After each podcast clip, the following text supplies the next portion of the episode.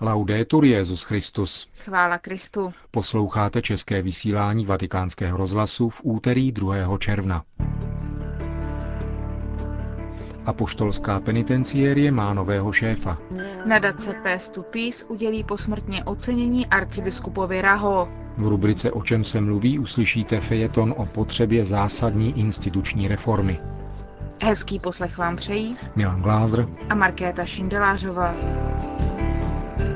Zprávy Vatikánského rozhlasu. Vatikán. Svatý otec dnes přijal rezignaci kardinála James Francis Stafforda na úřad vrchního penitenciáře. Kardinál Stafford dosáhl věku, který je předepsaný pro rezignaci, a Benedikt XVI. Na jeho místo jmenoval monsignora Fortunata Baldelliho, dosavadního apoštolského nuncia ve Francii. Kardinál Stafford byl v úřadě od roku 2003, kde ho do něj jmenoval Jan Pavel II., který ho také 5 let předtím učinil kardinálem. Benedikt XVI. Dnes také jmenoval apoštolského administrátora pro apoštolský exarchát pro ukrajinské věřící byzantského ritu ve Velké Británii.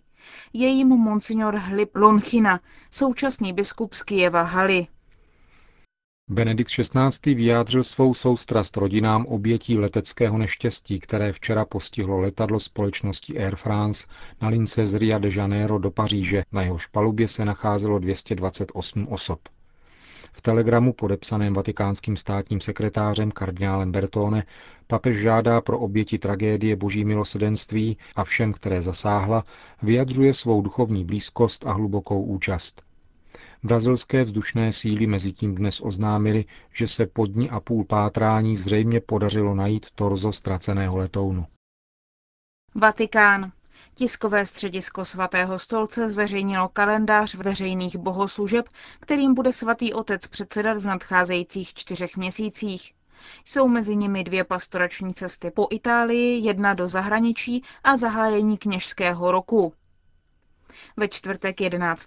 června na slavnost těla a krve Páně v 19 hodin bude Benedikt XVI. Sloužit eucharistickou bohoslužbu před Lateránskou bazilikou, pak bude následovat procesí z nejsvětější svátostí do baziliky Santa Maria Maggiore. V pátek 19. června na slavnost nejsvětějšího srdce Ježíšova bude papež předsedat nešporám ve Vatikánské bazilice a tak zahájí kněžský rok. V neděli 21. června navštíví San Giovanni Rotondo, kde je pohřben svatý otec Pio z Pietrelčiny. V neděli 28. června bude v bazilice svatého Pavla za hradbami Benedikt XVI. Předsedat liturgii nešpor na závěr roku svatého Pavla. O den později při mši svaté v 9:30 ve svatopetrské bazilice předá pália nově jmenovaným arcibiskupům. 15. srpna na slavnost na nebevzetí Panny Marie bude Benedikt XVI. Předsedat mši svaté ve farním kostele svatého Tomáše z Villanova v Castel Gandolfo. V neděli 6. září vykoná papež pastorační návštěvu Viterba a Bagno Reggia a poslední zářijový víkend navštíví Českou republiku. Vatikán. Včera začala návštěva venezuelských biskupů u Svatého stolce. Venezuela je země na severním pobřeží Jižní Ameriky o rozloze přibližně 12krát větší než Česká republika a žije v ní 27 milionů obyvatel, z nichž katolíků je 93%. V zemi vládne již 10 let Hugo Chávez, kontroverzní reformátor, jehož politika je založená na ostré kritice kapitalismu a Spojených států a také znárodnění mnoha průmyslových odvětví. Církev je v této zemi přítomna od doby, kdy ji objevil Krištof Kolumbus roku 1498. První diecéze Coro byla zřízena roku 1531. Dnes má země 8 arcidiecézí, 23 diecézí, 4 apoštolské vikariáty, 2 exarcháty a vojenský ordinariát. Vatikánskému rozhlasu řekl kardinál Jorge Uroza Savino, venezuelský primas, že církev se v zemi těší velké důvěře v důsledku dobré pastorace a apolitické blízkosti národu. Jsme církví, která se během posledních 5 let hodně rozvinula, o což se nadále snažíme, evangelizací mladých a také pastorací rodin, které jsou ve Venezuele slabé a rozbité vlivem současného relativismu, sekularizace a egoismu. V zemi je poměrně velký počet povolání ke kněžství a zasvěcenému životu. Církev chce být nástrojem jednoty ve složité společenské situaci, poznamenané polarizací národa. Snažíme se o to i přes nevraživost některých členů vlády. Vždy však postupujeme v mezích práva, i když poukazujeme na to, co podle nás ohrožuje mír a demokracii ve Venezuele. Žijeme v obtížné situaci, ale jsme rozhodnuti pokračovat v naší misi, hlásat Ježíše Krista, vytvářet pokoj a bránit práva všech obyvatel země. Říká venezuelský primas. New York. Nadace Path to Peace udělí posmrtně ocenění arcibiskupovi Paulovi Faraj Raho za jeho svědectví nutnosti respektu a podpoře náboženské svobody. Oznámil to arcibiskup Celestino Migliore, stálý pozorovatel Svatého stolce při OSN. Paulus Faraj Raho se narodil v iráckém Mosulu v roce 1942. V tomto městě s jednou z nejstarších křesťanských komunit strávil téměř celý život. Po svém kněžském svěcení působil v kostele svatého Izajáše v Mosulu a pak v kostele Nejsvětějšího srdce v Tel Kepel. Založil sirotčinec pro postižené děti. V roce 2001 byl vysvěcen na biskupa. Byl zodpovědný za 20 000 katolíků v 10 farnostech. Chaldejští katolíci v Iráku představují minoritu, ale jsou největší skupinou mezi necelým milionem křesťanů v zemi. Arcibiskup Raho varoval před včleňováním práva šaria do irácké ústavy. Přes veškeré obtíže a nebezpečí, které křesťanům hrozilo v souvislosti s poválečnou situací v zemi, je arcibiskup Raho vyzýval, aby z ní neodcházeli a podporovali pokojné soužití mezi všemi obyvateli. 29. února loňského roku, bezprostředně po skončení pobožnosti křížové cesty, byl arcibiskup Raho unesen. Po 2 týdnech bylo nalezeno jeho mrtvé tělo. Při únosu zemřeli také jeho 2 osobní strážci a řidič. Nadace Path to Peace byla založena v roce 1991 na podporu projektů Mise Svatého stolce v sídle Spojených národů. Každý rok udílí tato nadace nějaké osobnosti ocenění za dobrodiní a skutky lásky vykonané pro společnost. Letos udílení cen proběhne 9. června na galavečeru pořádaném nadací v ústředí OSN v New Yorku. Johannesburg. V Jihoafrické republice byl zavražděn rakouský misionář otec Ernst Plechl. 78letý člen kongregace misionářů z Marian Hill žil v zemi přes 40 let. Jeho tělo bylo nalezeno v neděli 31. května ráno v misijní stanici Maria Cel. Potvrdil to mluvčí misionářů z Marian Hill. Podle něj také není ještě znám způsob, kterým byl otec Plechl zavražděn, ani důvod vraždy. Otec Plechl vedl školu pro 400 žáků na jihu země. Je letos už 3. katolickým knězem, který byl v této zemi zabit. Jihoafrická republika je jednou ze zemí s největší procentualitou násilných činů. Filadelfie. Biskupové Spojených států odsuzují interrupce, jakož i užívání násilí, které používají jejich odpůrci. Řekl to kardinál Justin Rigali v souvislosti s vraždou chirurga specializujícího se na potraty George Tillera. Arcibiskup Filadelfie, který předsedá komisi na obranu lidského života při episkopátu Spojených států, řekl, že tato vražda protiřečí všemu, co hájíme, zejména úctě k životu každého člověka od početí do přirozené smrti. Modlíme se za doktora Tillera a jeho rodinu, dodal kardinál. 67letý George Tiller byl nejznámějším chirurgem ve Spojených státech.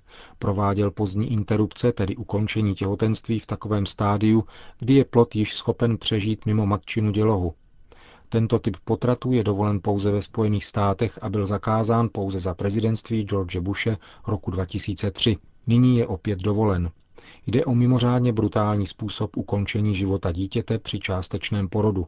Doktor Tiller byl luteránem, stejně jako jeho vrah Scott Rader, který jej zastřelil při vstupu do jeho farního kostela. Také americké skupiny bránící život okamžitě vraždu odsoudili a od vraha se distancovali. Konec zpráv. O čem se mluví?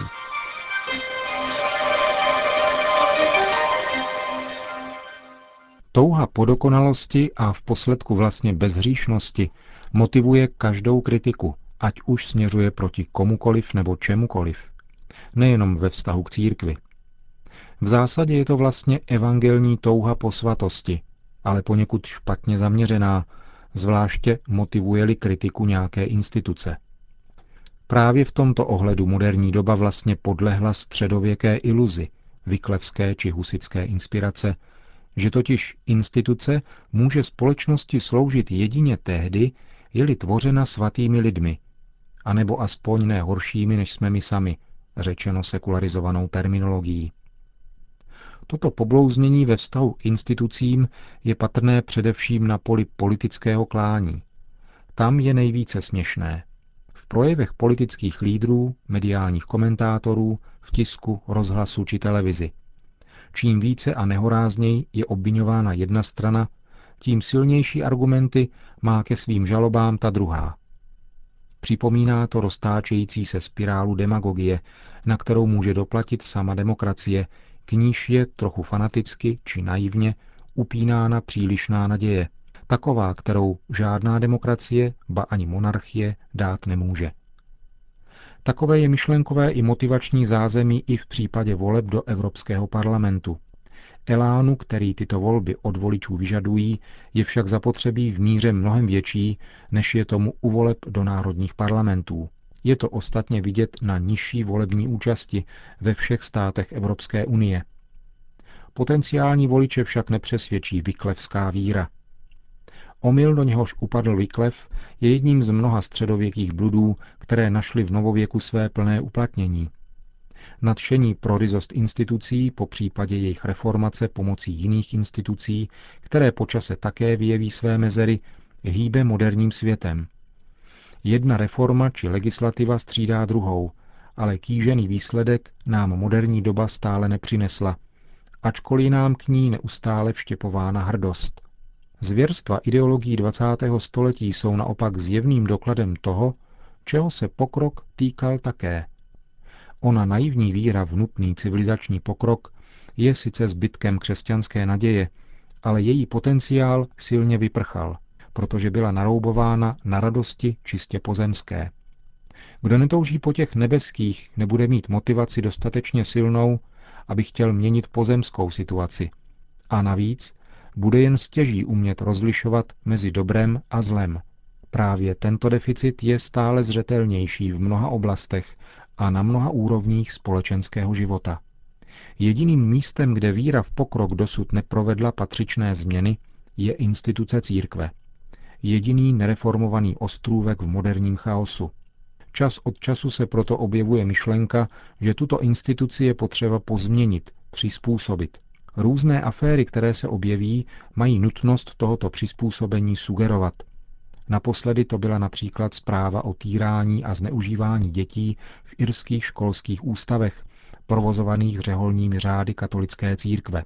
Autor článku Vítejte v pekle ve 23. čísle týdeníku Respekt celou věc hodnotí slovy, že jde prý o selhání systému, nikoli o nějaké excesy jednotlivců, a míní tím instituci církve.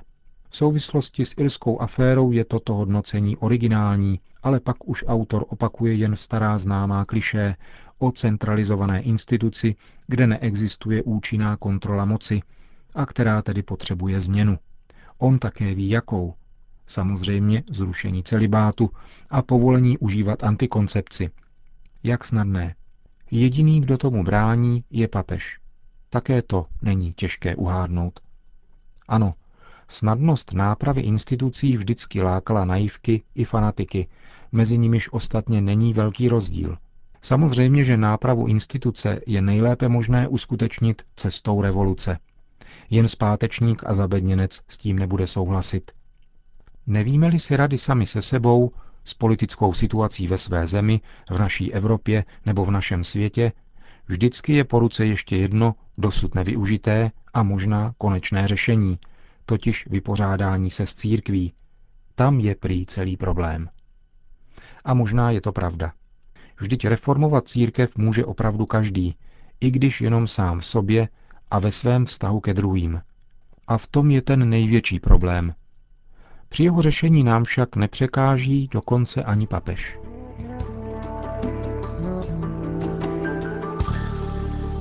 Končíme české vysílání Vatikánského rozhlasu. Chvála Kristu. Laudetur Jesus Christus.